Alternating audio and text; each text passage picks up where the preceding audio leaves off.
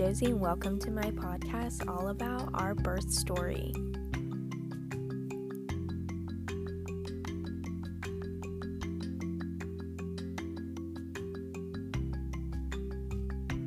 I guess we'll start off from the beginning. Um, so basically, I was already three centimeters dilated, and I'm pretty sure I was 90% effaced. I was I was there. I was somewhere around there, around 60 to 90%. I think I was 90% effaced by now when I went in. Um, and I was 41 weeks. They had to induce me because baby was not coming out. I was doing everything. Baby was just not wanting to come out. So I went in to be induced. They started me off on Pitocin. I decided to do Pitocin instead of them breaking my water. I didn't want to have that progress so fast. I just I've never been in labor before, so I wanted to do Pitocin and then we'll see what happens from there. So they started the Pitocin about 8 a.m. Nothing was happening. I mean, nothing. I was feeling like nothing at all. And I was waiting and waiting and waiting. Nothing was happening. So I think at 10, they came in and they're like, hey, what do you want to do? Like, nothing's happening. I kind of recommend we break your water. And I was like, let's do it. So they broke my water, and it was just a really warm gush, really warm gush of water. And I was freaking out because I've never felt anything like that before. And so they put towels like underneath me and they were making sure that I was comfortable I started bouncing on a birthing ball, trying to get things to progress a little bit. And not even 10 minutes after they broke my water, I started feeling these major contractions. I mean, contractions about two minutes apart from each other. So they were pretty strong, but I was like, okay, I'm going to tell them that I want the epidural because I know it's going to take a while for me to actually get the epidural. And I knew I wanted to do the epidural because I wanted to be comfortable. I wanted to feel great during labor and kind of be able to relax and feel like I can do this, you know, get some rest, get some sleep. So they put in the order for the epidural, and not even an hour later, I'm already like super, super, super feeling like crap. Like, I felt like crap. So they checked me again as I'm like having these contractions, and I was at let's see, they broke my water, and I was already at about like five, and then they checked me after they broke my water. Um, I was probably like 30 minutes before I got the epidural, and I was seven, so it progressed really quick in an hour. And they were like, okay, well, they're coming. And I was like, hurry up. Like, I was screaming, y'all. Like, I wasn't really screaming I guess I kind of was. I mean, they said I was, but I felt more like I was kind of moaning in pain. So, I didn't really know what to do. I've never been through anything like this. So, I'm just leaning, trying to walk around and stuff, and nothing's really working. So, I'm like begging my mom for them to go get this epidural. Like, I'm telling them, go out, get the nurse, tell her I need it now. Like, I'm in a ton of pain. And so finally they come in and he's like, Sit on the bed. I'm gonna give you the epidural. You need to be still. And I'm like, Well, I'm having a contraction. So what do you want me to do? Like, I have to move. He's like, You have to stay still. So they give you a numbing shot before they do the epidural. And then they put the epidural in. I'm sitting on the bed. My nurse is like staring me in the face, and I let my mom be in the room with me. I knew Austin could not handle it, so he stayed out. I think he went to go get food my mom's like standing there. She's like, It's okay, honey. Like, you can do this. And I literally wanted to punch someone in the face. It hurt so bad. So, my nurse is standing in front of me and she's like, Hey, you got this. Look at me. You can do this. You are strong, okay? You are going to be able to have this baby. You're going to be able to get this epidural. You're going to be fine. And I'm like, Okay. I'm sitting there. I'm looking at her. I'm staring her like right in the eyes. And I'm like, Okay, here we go. So I lean forward, I'm looking down. She's telling me not to close my eyes because it will make things worse. So I don't close my eyes. I'm just looking down and I feel this kind of um, I don't really know. It felt kind of like a pinch in my back and it was the numbing shot.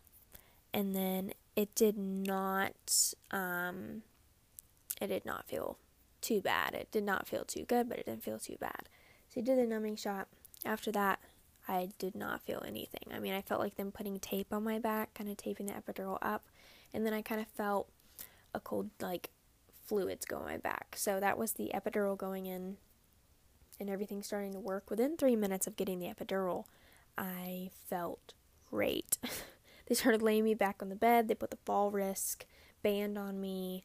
Um, and then they had this button right next to my bed. And every time I wanted the epidural, I could press it, but you had to wait like 15 minutes and then you could do it. I think every like five minutes I was trying to do it just because the pressure was so bad, but it didn't hurt. It was just uncomfortable. So that pressure was really, really bad. And I was like, okay, like what the heck? So I'm waiting, I'm waiting, I'm waiting, and they put the peanut ball in between my legs. They're kind of flipping me on each side, trying to get baby to move down a little bit.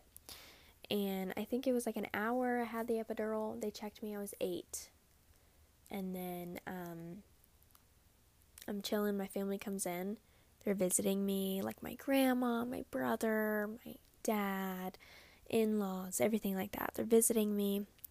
And they were really cool about it. I mean, they thought that I looked great. My sister's like standing next to me and she's like, oh my gosh, like, are you okay? Because I would make a face every time I'd have a contraction. Because it's not that you just don't feel anything anymore. I mean, you don't feel the pain really. You just feel that pressure. And sometimes the pressure gets worse and worse and worse because obviously baby's moving down. So you're feeling it more. And the nurse said like if you feel like you're going to have a bowel movement please let us know because that means like baby's really down there so i'm feeling a lot of pressure not to be like graphic or anything but on my booty hole feeling pressure feeling like i gotta go. So i told my mom i said hey can you get the nurse? And she's like she just checked you. And i was like no like i think i need the nurse. Like i have a lot of pressure. So my night nurse comes in and i think it was five. No no it was like four 445 around there she comes in, she checks me, and she's like, Yep, baby's right there. Like, you're 10, we're ready to go. And I was like, What? Everyone's like, Oh my gosh, what?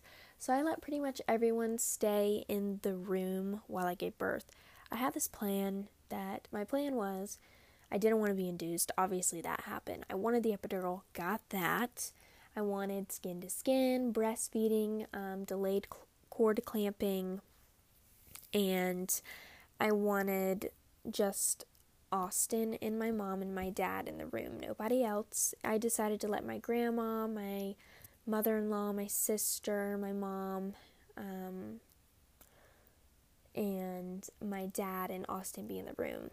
And so I'm pushing, doing some practice pushes, and they're like, You're doing good, you're doing good.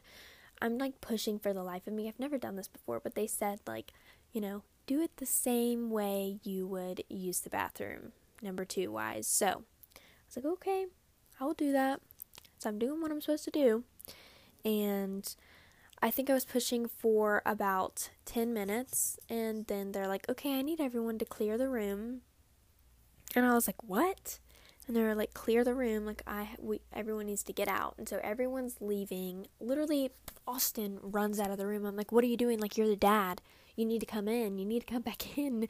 And my mom was like, "What the heck?" And he was like, "What? I thought that be- they only needed one person in the room, so I thought our mom would be the one to stay." And I was like, "No, honey. If anyone, it would be you to stay in the room. You're the dad." So he comes back in. They turn these really bright lights on. They didn't have them on before, but they turned them on. A ton of nurses start rushing in. They give me an oxygen mask, and I was like, "What's going on? Is he okay?" Like I'm literally crying. I'm freaking out. I just want our baby to be okay. They're like, "Okay." His heart rate's just dropping a little bit. We just need to push. You're okay. You've got this. He's okay. And so I'm pushing. And as everyone's leaving the room, I'm pushing so hard to where I'm like really moaning, like really screaming. And I'm pretty sure you could hear me all the way from down the hall. But it's not because it hurt, it's because I wanted him out. I wanted him to be okay. The amount of fear that rushed over me was so, so insane. Um, I just wanted him to be okay. So I'm pushing, and I pushed for about 10 more minutes. So I pushed of a total of 20 minutes, and he came out.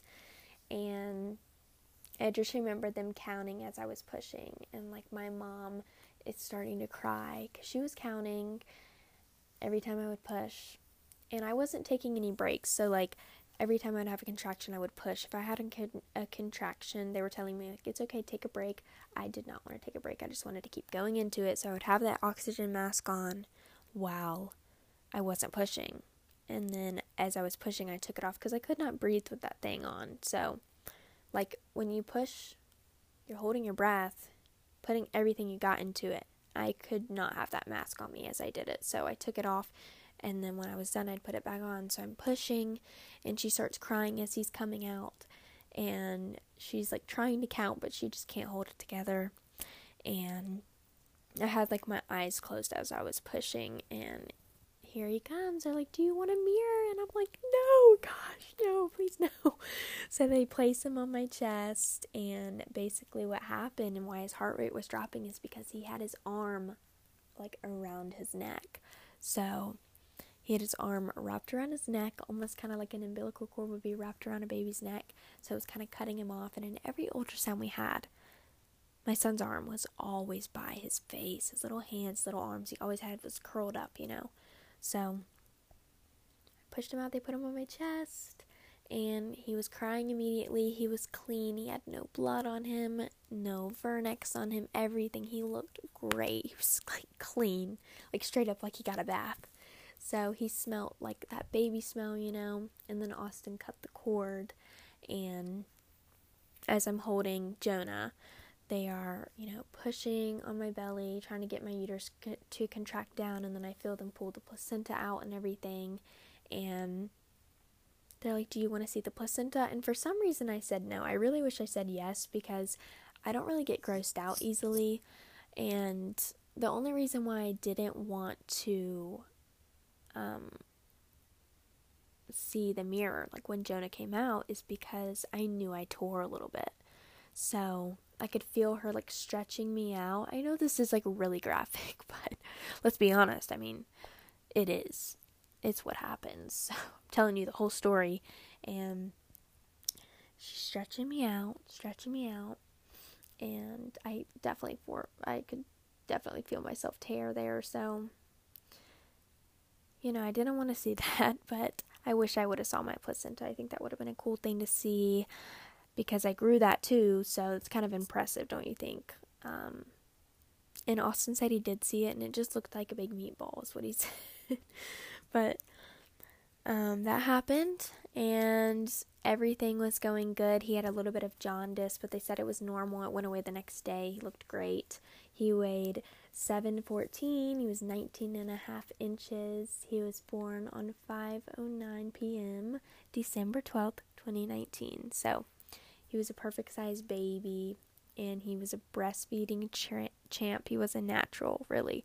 It took a little bit to get used to things, get him to latch right, but that first feeding he did awesome. And um, I had to have help from the lactation consultants a couple of days later just to kind of make sure he was latching correctly because he kind of wasn't. He was pooping and peeing, everything was great, and he slept. I think he slept pretty good through the first night. Um, he was waking up about every three to four hours, and I was just trying to get a hold of the new mom thing, trying to get a hang of it.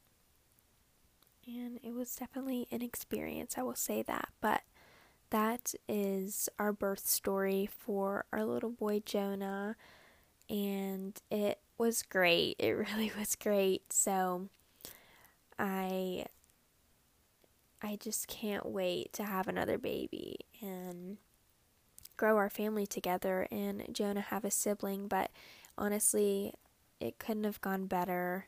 I want to make a podcast about postpartum because postpartum was a lot harder than pregnancy and labor itself. It was something I never thought I would experience, and I never thought it would be that bad, but it really was awful, especially as a breastfeeding mom.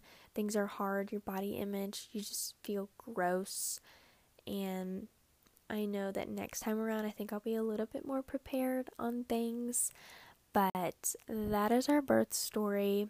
I hope that you enjoyed it. I know that it was not too long, but it really went by really quick. So, thank you so much for listening, and I will talk to you next time.